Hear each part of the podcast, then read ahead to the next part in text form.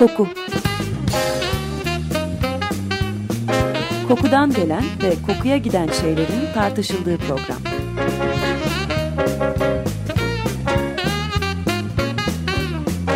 Hazırlayan ve sunan Vedat Ozan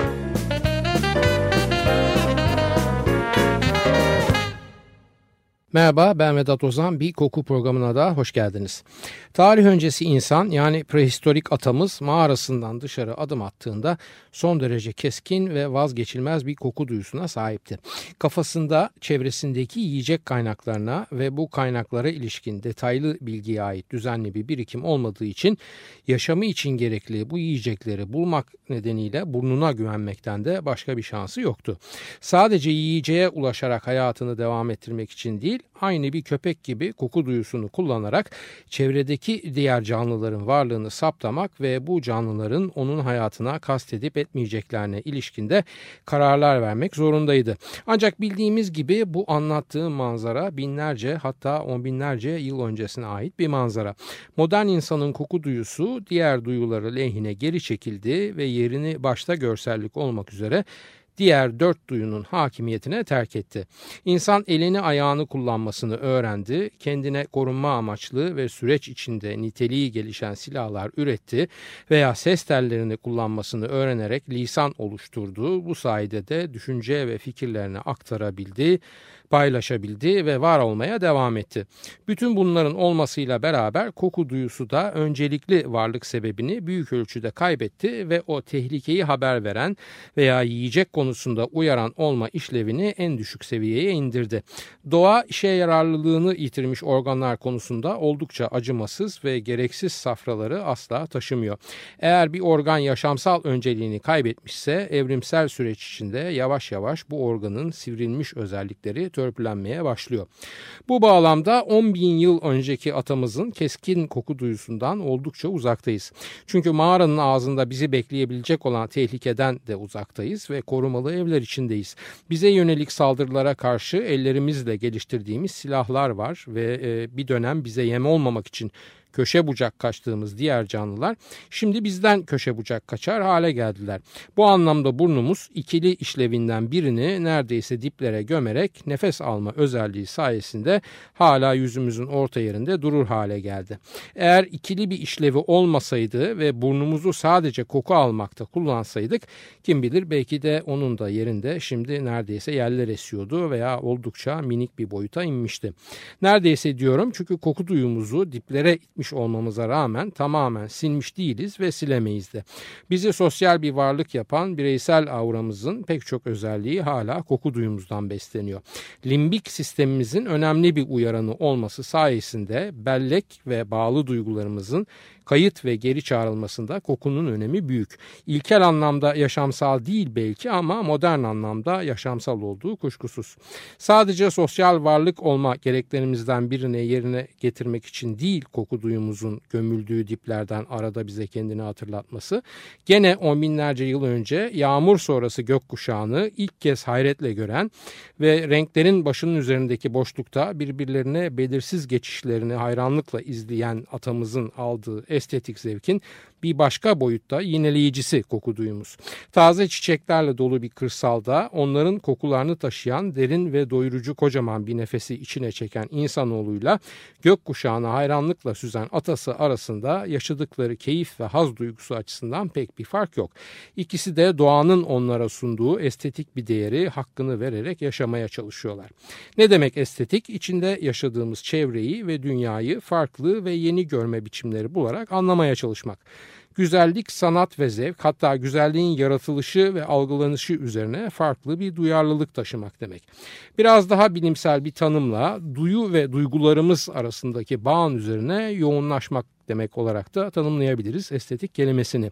Bu dediğim ana hatlarıyla bir estetik tanımı ve 19. yüzyılda ortaya çıkan ahlaki ve sosyal duyguları ikinci plana alarak yerine estetik değerleri öne çıkaran Fransa'da sembolizm, İtalya'da dekadentizmo ile koşut olarak Viktoryan döneme tepki olarak doğan İngiliz estetizmi ile ilgili bir tanım değil. Sadece tasarlanmış bir sanat eserinden değil herhangi bir objeden alınabilecek haz duygusundan bahsediyorum. Estetik duygu duyusal bilginin bilimi ve konusu da duyusal yetkinlik. Gerçekleştirmek istediği güzel üstünde düşünme sanatı ve güzel olanı aramak, duyumsamak şeklinde de açıklanabilir. Kelimenin kökeni Yunanca ve eisteze yani algılamak, hissetmek, duyumsamak kelimesinden alınarak 1735 yılında Alexander Gottlieb Baumgarten tarafından felsefe literatürüne geçirilmiş. O zamana kadar estetik kelimesi felsefeciler tarafından bu kadar önemsenmezken ne oluyor da birden Hegel'in, Kant'ın hatta Tolstoy'un da içine girdiği tartışmaların konusu oluyor bu kelime. Çünkü Avrupa'da sanatın metalaşması, sanat eserlerinin alınır satılır ticari bir konuma gelmesine sebep oluyor ve özellikle yeni zenginler arasında bu kez iyi sanat nedir, kötü sanat nedir diye bir soru çıkıyor ortaya. Baumgarten'ın kelimenin üzerine eğilmesine sebep olan da bu sorular. İyi ve kötü zevk yani iyi ve kötü sanat zevki yani iyi sanat zevki eşittir güzel olana kadar uzanan uzun bir tartışma diyelim ve asıl konumuza dönelim. Doğa yeryüzündeki kokulu maddelerin oluşturulması konusunda oldukça cömert ve doğurgan. Bu kokulu maddeler çoğunlukla da bitki ve çiçeklerin içinde sunuluyor bize. Bir gül koparıp veya koparmaya kıyamayıp da dalına eğilerek eğilerek kokladığımızda aslında koklamış olduğumuz gülün çiçeğini değil e, o çiçeğin yağını kokluyoruz. Bu yağı hemen göremiyoruz veya somut olarak o an hissedemiyoruz belki fakat birisi o çiçeği koparıp da açık renk bluzunun veya gömleğinin üzerine iğnelese bir süre sonra çiçeği oradan çıkardığında yerinde oluşan belli belirsiz yağ lekesiyle varlığını görsel olarak algılayabiliyoruz. Leke bırakmak falan gibi olumsuz bir görsel örnekten olumlu bir kokusal örneğe geçiverelim hemen. Bahçede veya saksıda naneniz veya fesleğeniniz varsa yaprağını parmaklarınız arasında ovuşturuverin. Daha sonra bu ovuşturduğunuz parmakları burnunuza yanaştırın. Parmak uçlarınızda duyduğunuz nane kokusunun sebebi nane yaprağının dokusu içinde bulunan esansiyel yağın siz yaprağı oluştururken serbest kalması ve uçmaya başlamasıyla burnunuza doğru yolculuğa başlayan koku molekülleridir. Veya başka bir şey deneyelim. Elinize bir limon veya portakal alın ve tırnağınızı hafifçe kabuğuna bastırarak içine geçirin. Duyduğunuz koku o limon veya portakalın yağının kokusudur. Bu yağ yani o çiçeğe özgü ve ona karakteristik kokusunu veren yağ esans yağı veya esansiyel yağ deniliyor. Yağ kelimesi geçince kafa karışmasın diye bunu mutfakta kullandığımız yağlardan veya deri tabaklamakta kullanılanlardan veya sabunlar içinde kullanılanlardan ayırmak için olsa gerek esans yağ kelimesine aynı anlamlı bir de kardeş tanım üretmişiz uçucu yağ.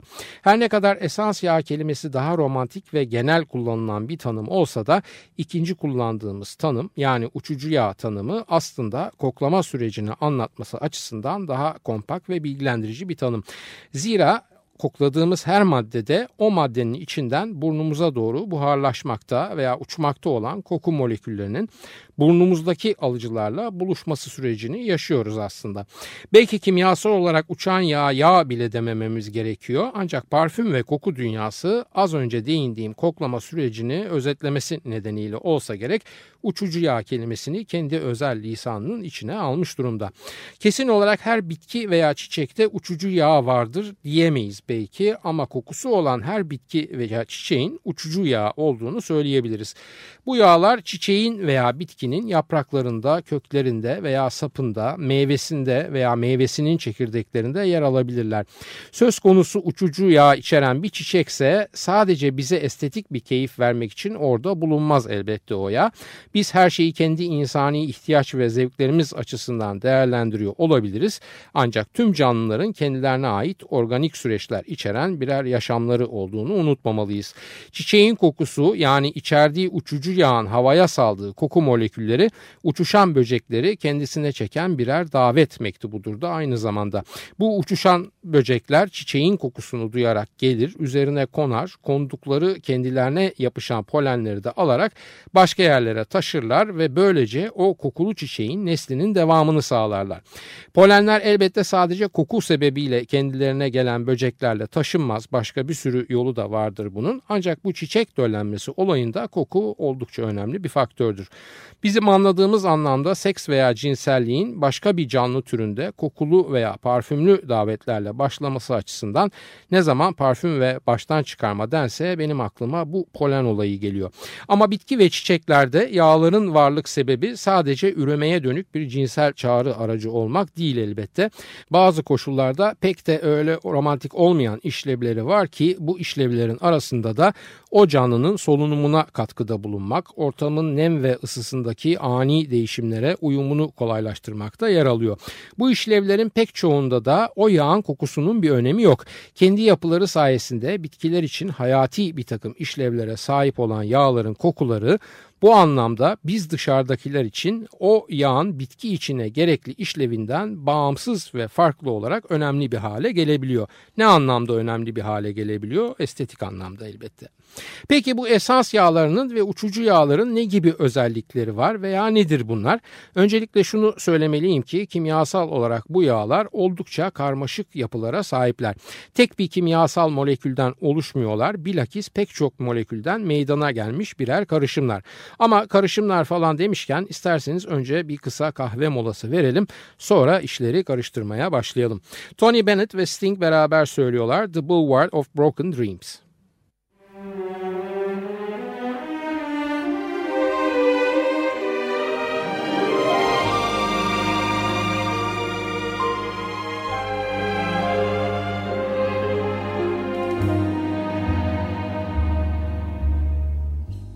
I walk along the street of sorrow, the boulevard of broken dreams, where Gigolo and Gigolette can take a kiss without regret, so they forget their broken dreams laugh tonight and cry tomorrow when you behold your shattered schemes. And Gigolo and Gigolette wake up to find their eyes are wet with tears that tell of broken dreams. Here is where you'll always find me always walking up and down. But I left my soul behind me in an old cathedral town. The joy that you find here you borrow. You cannot keep it long, it seems. But Gigolo and Gigolette still sing a song and dance along. Boulevard of broken dreams.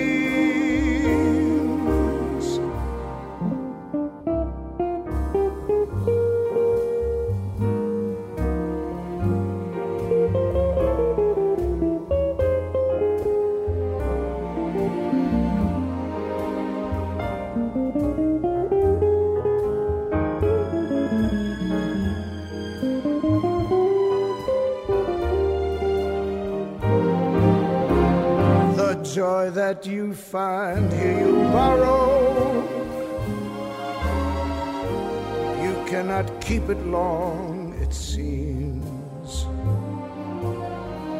But Gigolo and Gigolette still sing a song and dance along the boulevard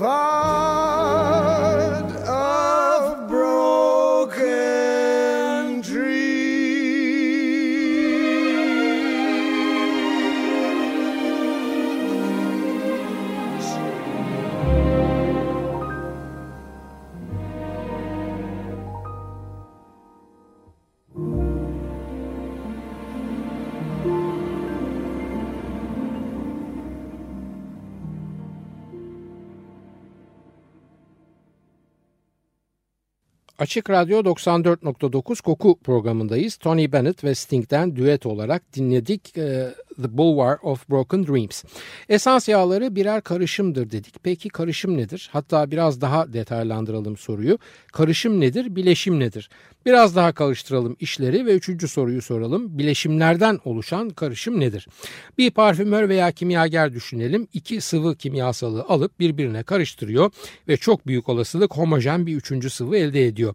Bu sıvı berrak, kendine has bir rengi olan görünümü itibariyle de tek bir kimyasal sıvı gibi görünebilir.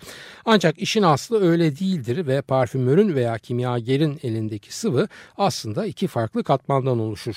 Daha açık söylemek gerekirse bu yeni sıvının kendi başına bir kimyasal kimliği yoktur ve iki kimliğin toplamıdır. Özetle bu bir karışımdır. Kokudan değil kimyasından bahsediyorum.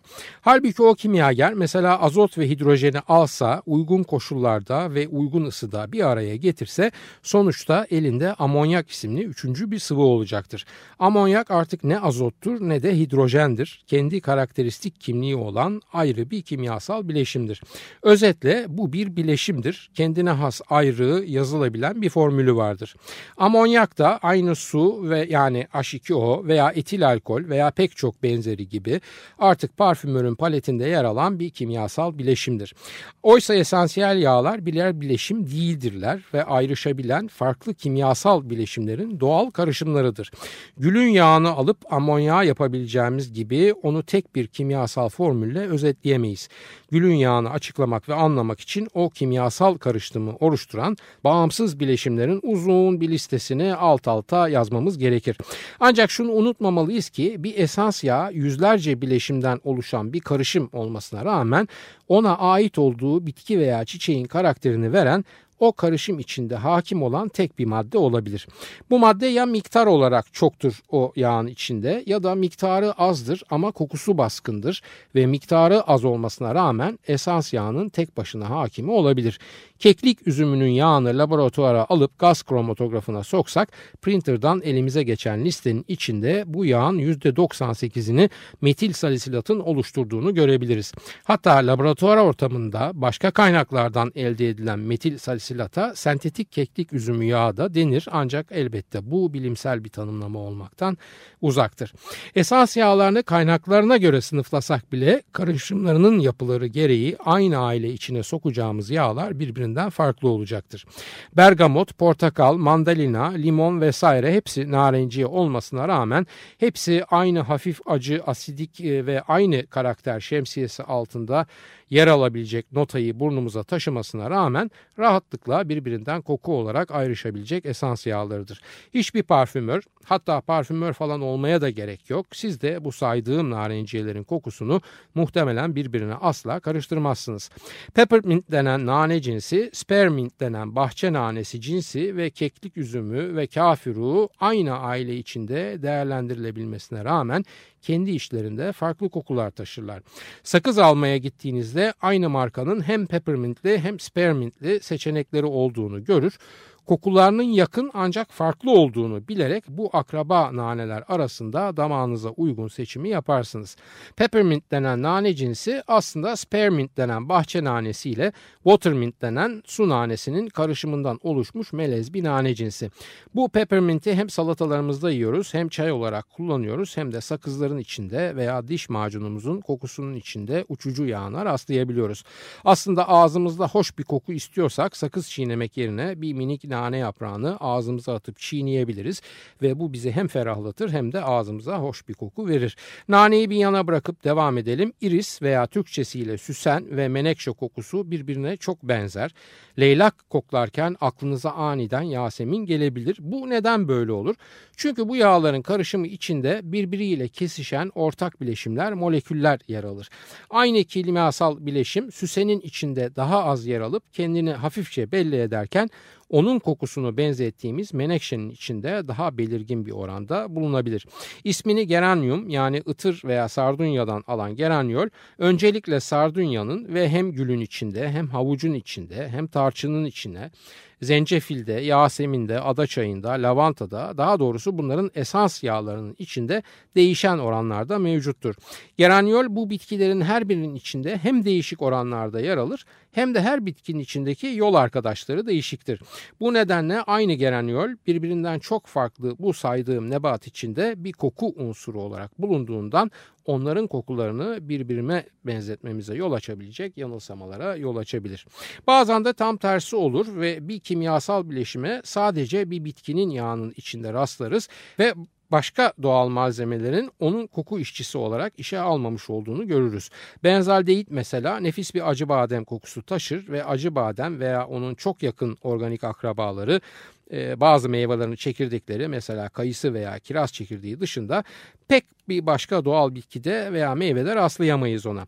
Bilginiz için pek ismini duymayız benzaldeydin ama inanılmaz miktarlarda tüketiriz. İlaçlardan gıdalara kadar ve elbette parfümlerin içinde bolca rastlanan bir bileşimdir.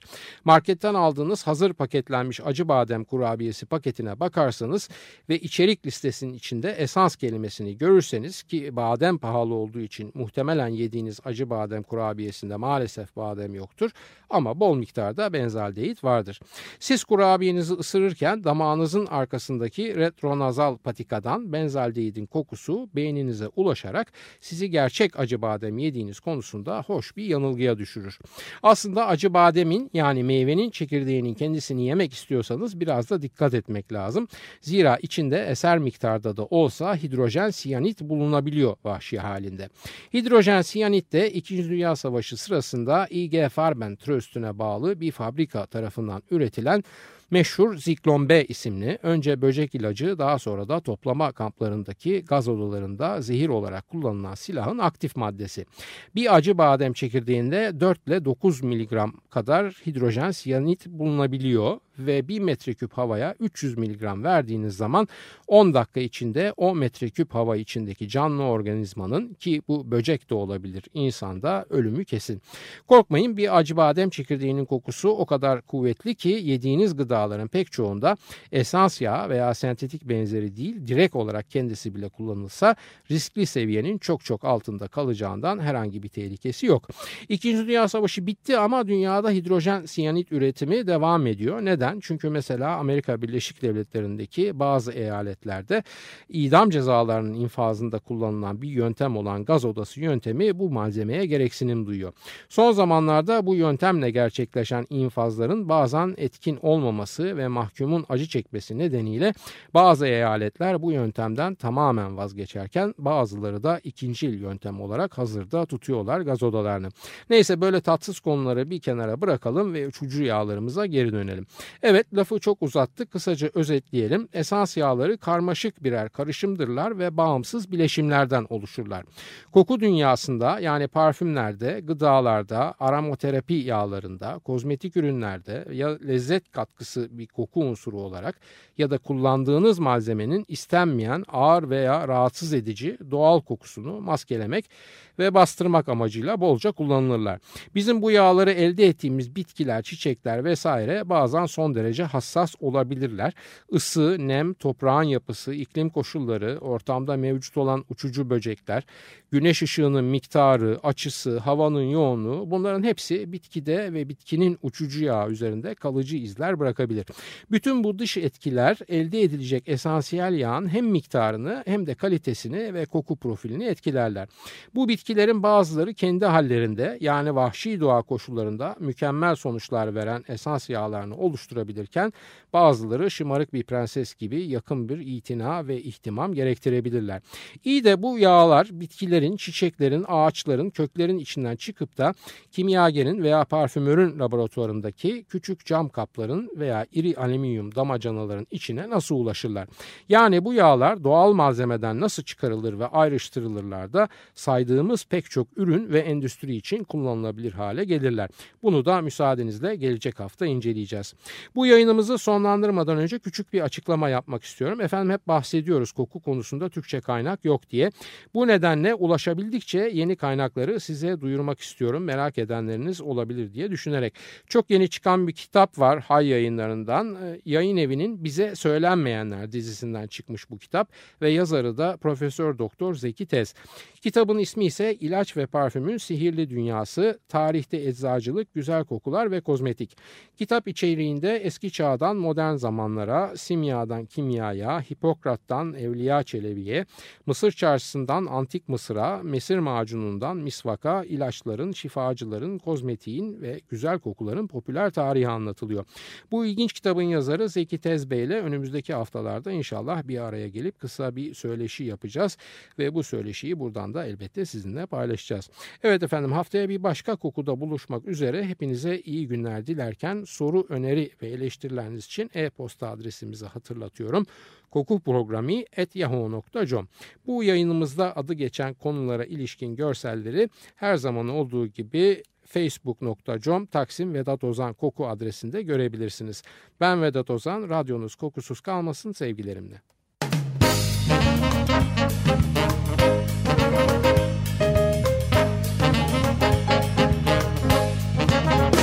Koku Kokudan gelen ve kokuya giden şeylerin tartışıldığı program.